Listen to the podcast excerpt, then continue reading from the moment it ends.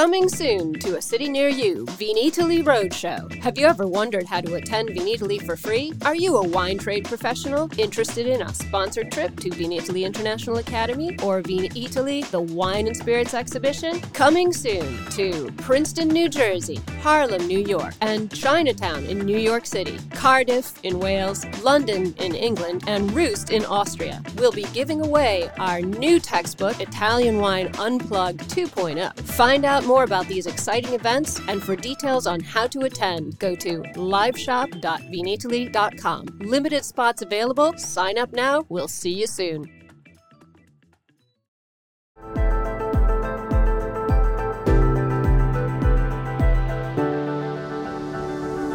Welcome to the Italian Wine Podcast. I'm Cynthia Chaplin, and this is Voices. Every Wednesday, I will be sharing conversations with international wine industry professionals, discussing issues in diversity, equity, and inclusion through their personal experiences working in the field of wine. If you enjoy the show, please subscribe and rate our show wherever you get your pods. Hello, and welcome to Voices. This is me, Cynthia Chaplin, and today I am so happy to welcome Victoria Mulu to Voices.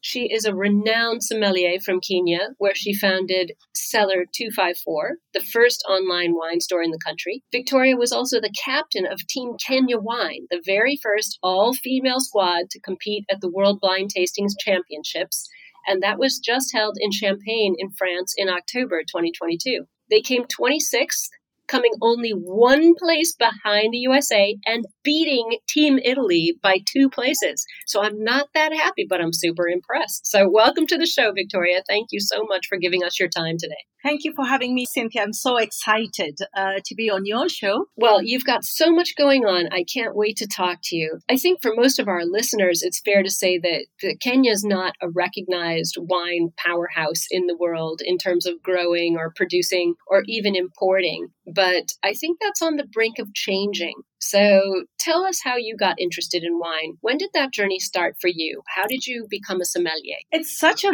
long story. I and I'm so excited uh, about being a sommelier now, but it started 23 years ago. And it started when I was working in finance in uh, Germany, in Frankfurt to be precise. And I worked at Deutsche Bank at the time. And my boss at the time took us out to a working lunch. And um, I don't know if this is typical of Germans, but he did all the ordering for the team the food, the water, and the wine. And I didn't grow up around wine. I was, you know, a vodka expert, you know, as you do in university, and also because I was previously living in Slovakia. So, and he ordered this wine, and I was really, really intrigued. I didn't even know how to hold a wine glass. I had no clue what wine tastes like. I was really intimidated, but everyone else around the group seemed quite comfortable with it. So after the lunch, I purposed to find out more about wine. I was very challenged. And one of my colleagues told me about wine classes and sessions that were happening in Wiesbaden at the time. And I started going to those. And I think that's where the bug caught me. There was endless information. Yeah well, and, and Germany is a great, a great place to start because they have such an ancient wine culture too. Absolutely, and they have beautiful wine regions as well. And um, you know, the the tutor as well in Wiesbaden was very gentle and very was a very good communicator because he would interweave all the geography and the history and the terroir fascinating. He was a good storyteller. So um, I fell in love with the wine at the time, but I, I didn't stop working in finance until about eight years later after different career moves. That's when I decided, okay, that's it. I'm tired of going into the city on a stinky tube early in the morning and I'm I just made the leap at that time and I I have never looked back. So I did my courses, my classes and then um, moved to Spain as well, where I lived for three years and I was doing a lot of hands-on work in the in the sommelier world and visiting wineries and doing part-time work in a restaurant. And here I am now. When I moved back to Kenya, it was a natural progression just to go back into the wine business and try and spread the gospel of wine. I think that's what all of us who are really passionate about it want to do. And I love hearing your story. It's similar to mine. You know, got very interested in, in wine back when I was in university and lived all over Europe and doing different things and really having to put yourself out there and take that leap and leave your old career. Mine was psychology and, and publishing and, and make that push to get into wine. It's, it's not easy. It's a little scary. And it, it's especially scary, I think, for you in some ways. I mean, you you had a you know a great business career. You were doing well. You're very well educated, so you gave that up to make the change. And you've talked a lot about girls in Kenya being at a disadvantage in the society, you know, where traditional roles have the girls doing all the work and the boys are being waited on. You know, how did how did you get past that? How how do you see the connection between what you're doing now and that traditional role in the past. You know, you broke out of it, you moved into education, you got a master's degree, you moved into the wine world. What pushed you past those traditional roles and got you to where you are? You put that so well. When I think about what pushed me, it's mainly the need to make a difference, just the need to, you know, change status quo.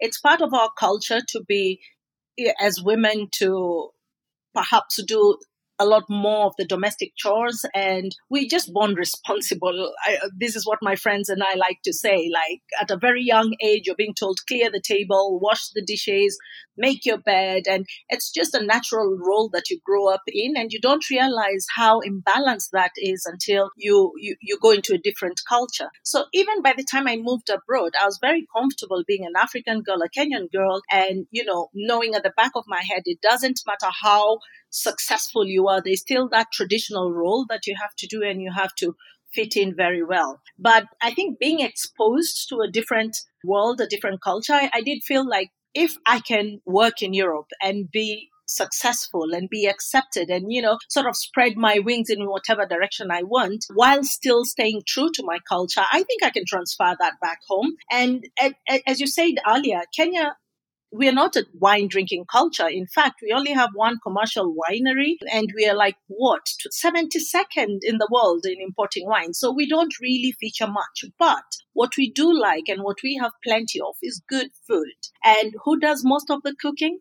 Women girls from a very young age. I mean, things have changed now from back in my time. So it was very easy for me to see how well I can sort of advance my agenda and how well I can sort of get a lot more people to appreciate wine, but also inspire more women to consider it as a career. Like it's not very, very rewarding at the beginning, but with time and with patience, you can get to past where I am. And there's many women in the trade now who are really enjoying the success of it. So how did I break out of that? I have to say it's just working hard and not giving up and having a goal. And I didn't do it alone. Along the way, there were so many supporting people. Like, for example, when I was doing my WSET course, no, actually, initially, even in Germany, when I was going back and forth to Wiesbaden during my free time, I had a friend who I would come and bond with and taste different wines with. And, you know, she would tell me all about Germany and the wine growing areas. And I went to visit you know, her place in Hamburg and so their wine cellars, first time in my life. I mean, there's always been someone who's putting wind beneath my wings. And same thing when I started my courses at um, WSET, the tutors, uh, and I remember I was a minority in the class, but none of the tutors made that an issue. I mean, we were, everybody around me as is in the wine world. They were very helpful and there was no stupid questions. So I did feel very comfortable even then. Same thing in Spain. People opened their doors. I got jobs. I, I was given a chance to try, um, you know, how to how to be a sommelier and to work in the industry and see if I can hack it. So I have to say, financially, it wasn't an easy move for the family, but with the support of my my my immediate family i have two girls and my husband is very supportive with his career change and with moving around the world. Um, and he was part of the journey and that has really really helped me move uh, it's, it's so interesting. That's that's so interesting what you say about breaking these roles and being successful and finding your path but still sort of honoring your culture and being really a leading light for your family. I think people forget that in a lot of careers, and certainly in wine. You know, a lot of wine careers take place at night. We don't see our families as much as we'd like to. I have a husband who doesn't drink and is is very very understanding about my crazy life, and I have six children, four daughters. Uh, so being a leading light for for young people, um, it's not always easy, as you say. Our industry isn't very conducive to making it easy for for young women to get in, and it sounds like even even more difficult in Kenya. So it's incredible what you've managed to achieve in the 23 years since you've you know started tasting wine and learning how to hold a wine glass. I mean, it's it's a lot. So I think that that kind of real glass ceiling smashing that you've done is is such um, an inspiration to people. And this is why chatting with you today is is just making me so happy. I know you ended up working for a company called Ethno Vino for about a decade. Who who's Ethno Vino? What were you doing there? Ethnovino is actually me. That's my company. So I started it in 2012 and it's a really wine education services company.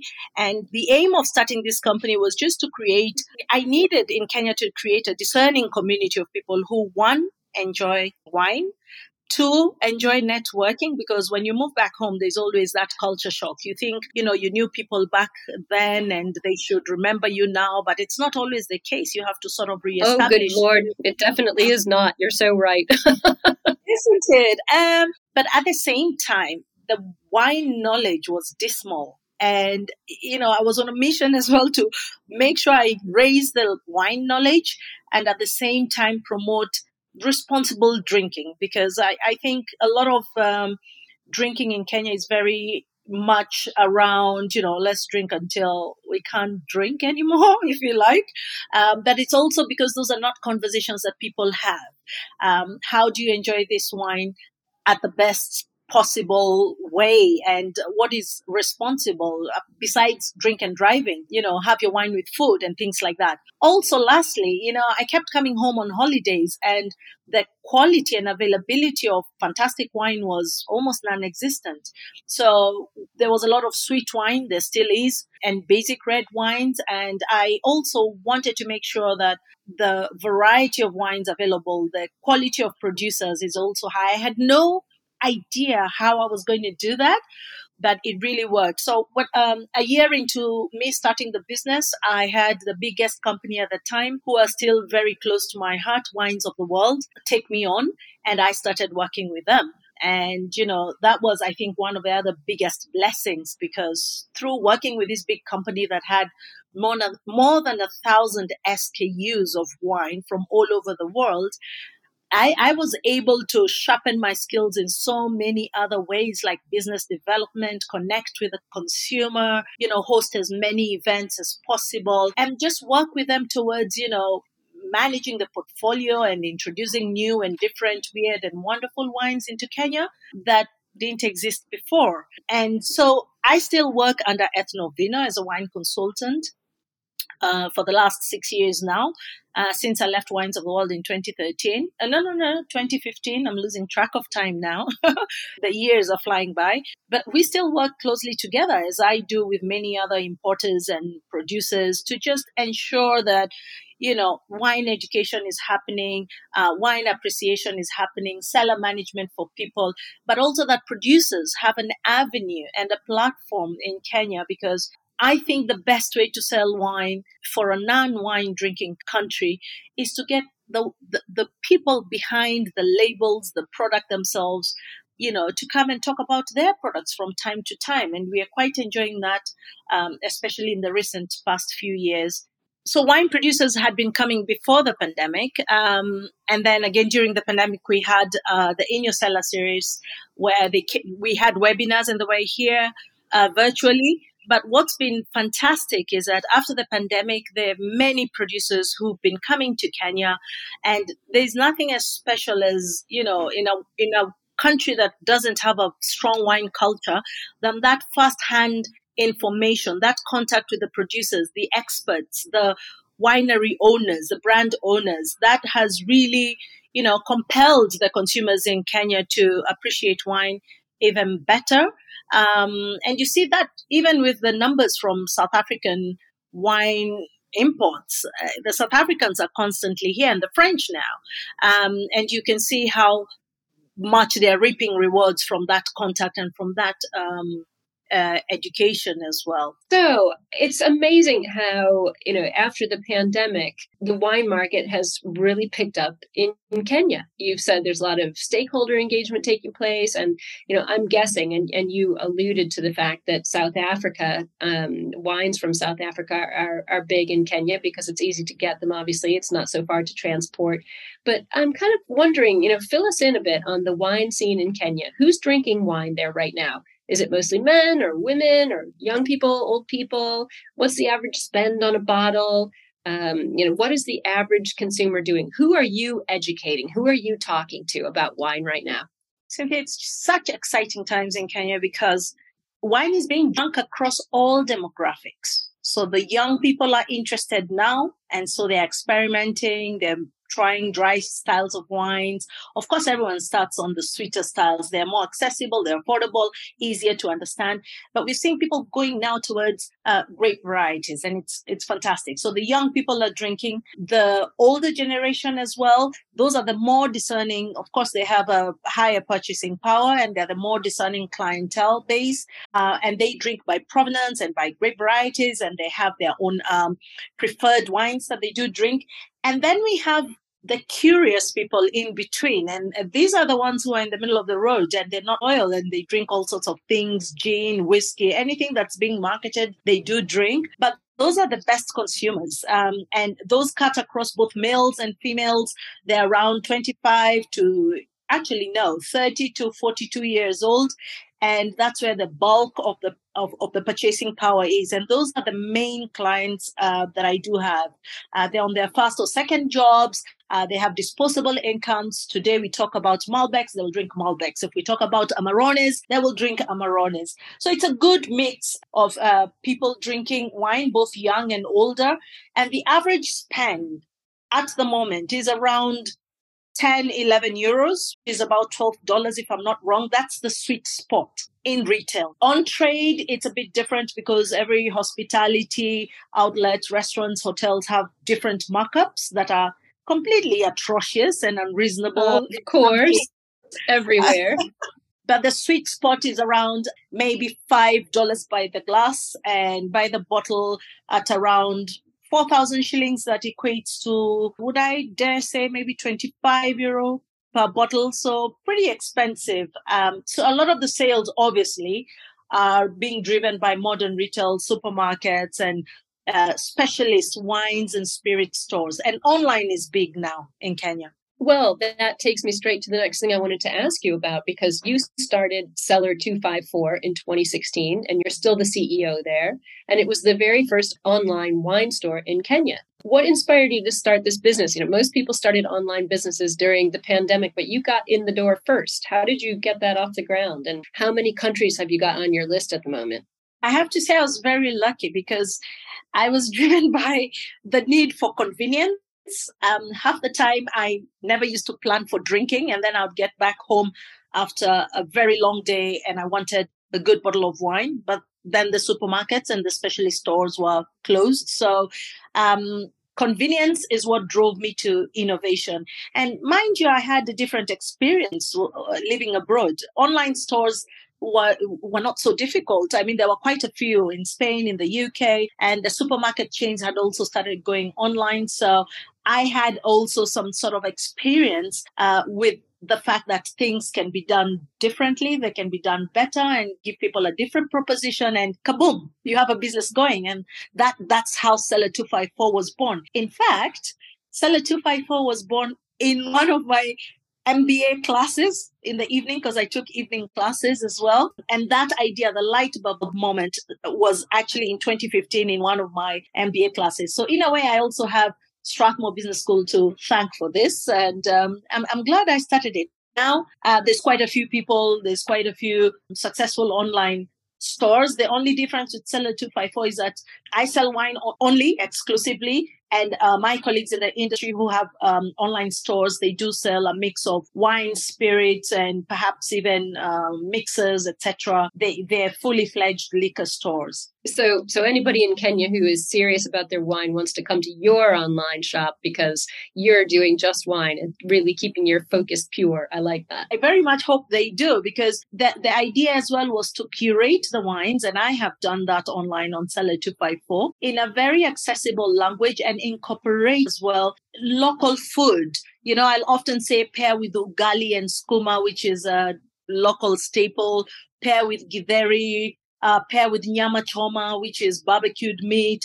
And so it helps connect the consumer to the business and the product in an easier way because let's face it wine labels can be intimidating and the english used is not for everybody you know? So i, I think that was the success of cellar 254 and i actually think that I, I can still work a lot more towards using local language local nuances get people more comfortable with such an intimidating product wine. Well, you're singing my song because language in wine is is a real focus point for me. I think language keeps people out of wine. A lot of labels are in French or they're in German or they're in Italian. As you said, it's intimidating and a lot of it um, you you bring up such a good point about food pairings you know, if you look up what to pair this wine with, it'll be some sort of food that's probably not readily available in Kenya. And I think making that move to opening the door for new wine students to start pairing international wines with their local foods is so crucial. And it is one of the most fun things to do. I, I love doing that. So I'm really excited to hear you're doing that. Um, I'm going to have to take a look at this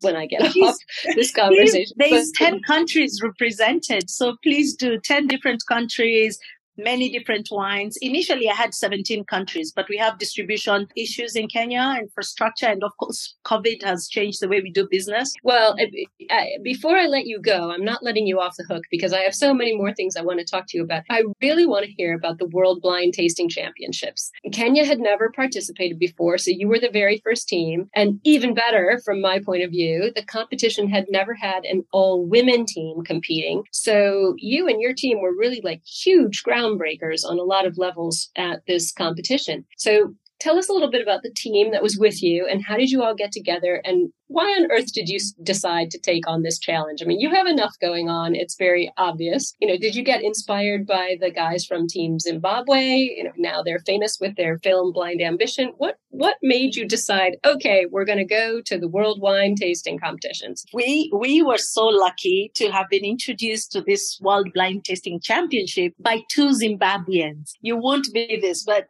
honestly, we always talk about Ubuntu and the spirit of Ubuntu, you know, where you, we refer to the golden rule of I am because you are. But Joseph Dhafana was in Kenya and he was here promoting his new wine, the Mosi Bordeaux blend. And so he was being hosted by his um, importer under the influence, whose general manager is a friend of mine, lovely Zimbabwean woman called Diane Chimboza. So Diane invites all the stakeholders of, you know, the important stakeholders in the business of wine in Kenya. So all the sommeliers, some importers and restaurateurs. And Joseph talks to us about his wines. And then at the end of the tasting, he looks at us and says, Oh, he said, Kenyans, you're very good with wine. And I really like this interaction. Have you heard of the World Blind Tasting Competition? And he just picked our curiosity and we said no. So he told us all about it and we said, okay, we're going to form a team and thereafter we're going to come for advice from you. And that night, one of us started a WhatsApp group with all the sommeliers and asked who's interested, who's interested. Um, and guess what? As if by coincidence, girls came through. Naturally, I, men think differently from females. So men had well, and women women really make that say, You know, if you want something done, ask a busy person. Women women know how to keep all the balls in the air. Isn't that amazing about women? And you know, we didn't ask the questions. We didn't know who was going to pay for us, where we're going to sleep, how we're going to go about it. Do we even have the wine? All four of us came, five of us came to, we can do this. Let's figure it out as we move. And so Melissa, Joy, Soraya, and Beverly, we started practicing the same weekend.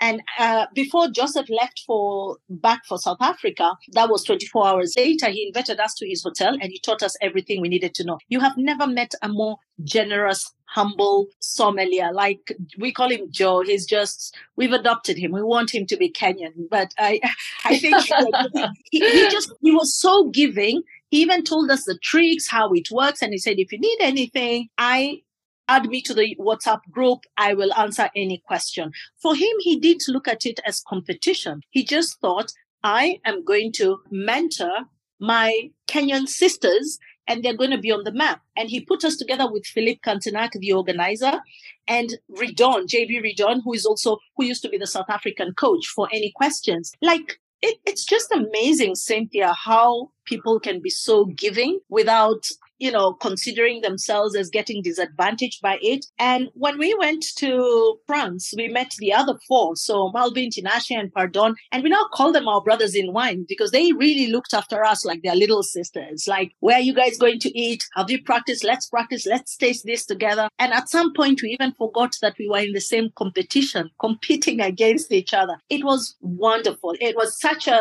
Joy, it's so easy working with women in a women team because we understand each other. We know our ups and downs, and um, we also know how difficult the industry is. But the one thing that united us uh, for this competition was a drive. We were hungry. We were hungry to do well. We were proud to be representing Kenya, and we did not want to let the country down let alone ourselves. The other thing that really helped us with this uh, competition is the support. Kenyans were just so behind us. We had a GoFundMe page that was set up as a suggestion by uh, Jane Flanagan, who writes for the Times, I believe. And, you know, they were contributing as little as $1, a hundred, a thousand dollars at a time. It was just unbelievable. Are you enjoying this podcast? Don't forget to visit our YouTube channel, Mama Jumbo Shrimp, for fascinating videos covering Stevie Kim and her travels across Italy and beyond, meeting winemakers, eating local foods, and taking in the scenery. Now, back to the show. And the main reason why we did so well is because our importers supported us so beautifully. They gave us free samples of wine to practice with. And they went beyond that and organized with their producers in Europe to send samples to our hotel room in Champagne, and we carried on practicing. Um, the wine industry in Kenya is so small and so tight knit, but look at that kindness. I believe human beings are inherently good, but particularly in the wine industry, people are just so generous, kind, and this is what makes the industry so special. And we're so grateful for our importers and also the local media. Business Daily documented it, and that's how it was grabbed. And, you know, um, the international media ran with it. So we are grateful for everybody who really pushed us forward. And I, I feel like you know, the shining light that was thrown at us by the media, it, it, just gave us that confidence that, come on, girls, we can do this. We are, we are like beacons for the other women, upcoming female sommeliers in the world, and we have to really be good role models. And we have literally BBC Africa to thank because they they picked it up and they ran with it. In fact, I don't know if you know it, Cynthia, but they covered it in in, in Champagne. They actually came and you know covered the whole competition and uh, you know reported on it, and we sort of felt like you know we we it was a spur of the moment. We agreed to participate spontaneously, but the joy that we got from just all the support from across the world and from our country specifically and the boys the zimbabweans. Really we would like to give that to another group and we're participating again this time. But it was such a good experience. All the countries as well came together. And you mentioned women as the only women team. Actually when we got there the team usa were also an all-female team. And kirsten schubert from team usa had been in touch prior to the competition and she is amazing. Their team is amazing. And they invited us to practice with them at one of the champagne houses. The, the power of women is just amazing. And then Team South Africa with um, Heidi as well. Heidi works for Kanonkop as well. She was in touch, need anything, girls, let's go out and practice together. It was beautiful. and I think this is what the wine world is and should be like. It's just about togetherness. It's about loving each other and healthy competition. We have to grow. All of us have to grow from this. And, you know, for, for, for the world to move in the right direction, we all have to help each other. And we're very grateful. Um, and, you know, what shocked us also is that Jancis Robinson, who's like a revered, like, you know, oh, she's my icon. The, oh my God, she's our icon times a hundred. She's the goddess of wine. And you won't believe how humble she is. She reached out, she helped us, she supported us with knowledge, of course, and followed up to see how we are doing. So, you know, it's a huge responsibility as, as we talk about this is we're not just representing Kenya. There's many people out there who are looking at our performance, our participation, and thinking, I could do that. So we provoked the industry, and there are producers who now know Kenya exists and there's professionals there. And we know that, you know, because we're all WSET certified sommeliers, we do know that we have a framework to work with that is international, global standards. And there's nothing as good as, and we keep going back to education and knowledge. There's nothing as good as having the basics, a framework to refer to that is in line with everyone else in the world. So for everything came came together so beautifully and we are grateful to that and the host as well they were very forgiving fantastic people um, the owners of champagne ayala were so graceful like Cynthia, I also want to highlight that by wine four, we were sixth on the list. Like we were doing so well. We were, you know, very convinced that they, we had a chance, but then we dropped down to 20 something and, but we're still proud we participated. I think you should be enormously proud. I, I think it's just so inspiring. I have got to meet Joe because I, I've interviewed Pardon and, and we had a long talk and Joe looms large in his life too. No one has a bad word to say about this man. So I feel like I, I need to meet him and give him a hug and have some wine with him um, you clearly are filled up with excitement about this, and you said you're going to do it again this year. Uh, will it be the same team this year? Um, fortunately, yes, it is going to be the same team. Um, it's going to be four of us. One of us has decided not to participate, but we have the minimum number, which is Soraya, uh, Melissa, Joy, and myself. We're going to go for it we wish you the most luck with this. I, I, can't wait to see what your team does this year because I can just tell that you're on fire. And and I know, you know, getting back to what you just said about the whole idea of education, you and I both obviously really value wine education. Um, and I know you're working on your WSET diploma as well. Um, and you're educating people in Kenya about wine. So what advice would you give to you know young girls in particular in Kenya who want to get involved in the wine sector? Or you know just drawing and engaging new people people who haven't tried wine before. You know as you said sweet drinks are are more popular in that culture and so wine is is often sort of not something anybody knows about. How are you luring people in aside from your amazing personality? How are you educating them and what would you advise a young kenyan girl who's 18 and she wants to get into wine. What would you tell her? Oh that's such a loaded question cynthia. Well for the young 18 year old female young girl i i would say to them the glass ceiling has been broken. By you. Thank you. By my team and I, you know, uh, there's many who came before me. I think I was just perhaps luckier or louder. Um, but, you know, these young girls, they have no excuse. They have role models. Um, and also there are opportunities in the industry. We're here to mentor them. I mentor quite a few sommeliers, both male and female. And you know, hard work pays. There's no soft life. It all looks very good on the optics are fantastic on social media, but it's a hard graft, like you mentioned earlier, long days, uh, late nights. Um, but they have to take interest in the world around them. There's so many places to plug in, so many areas or, uh, you know, micro careers within the wine industry. There's so many opportunities. How am I reeling people in? wine education. So I, I mentioned during the pandemic, I had the webinars. So that's the way to go. So I've got to use social media more. Wine tasting events, I've got an average of eight wine events in, in a typical month, and they vary from wine and food pairing, so high end events to experiential, just taste you know, see what you like. I walk around tastings. I do an awful lot of trainings for hotel staff. So, and it's across the country. So Nairobi, Mombasa, Beach and Bush, so Masai Mara as well. And you know what? I, I think that the biggest power is being a mentor.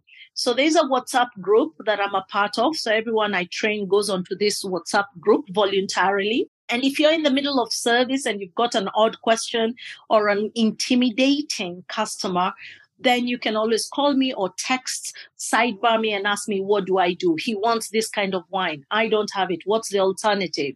So I, I think just having that kind of accessibility as a wine educators as a you know consultant, that the people coming up the rungs can uh, bounce things off you. I think that's where I feel I'm most useful. And um, I, I, would like that more people can reach out and just ask questions and that we can support each other because um, the hospitality industry in Kenya is very important. And the bulk of our fine wine sales are made in that channel, the on trade especially. And you have all these expatriates and people who know their wines who have high expectations. And we often don't pay attention to what is available or how much information you need to impart to enable a customer enjoy their experience. But again, that's what I'm here for. But I could still do more. There's so many things that could be done perhaps Cynthia, you can help me as well. Well, you're you're about to do more. I, one of the things I love about you is that you're not only a teacher and a mentor and an educator, but you are also still a student yourself. You know, as as I said, you're still um, working on your WSET diploma. So am I.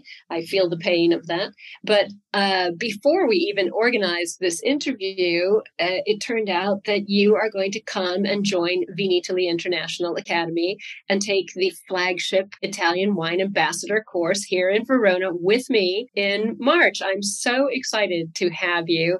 This is a program very near and dear to my heart. I took it myself. I'm an ambassador and now I co run it with my colleagues. So we're very excited to have you here. And I can't wait for you to tell all of your mentees back in Kenya everything you learn about Italian wine.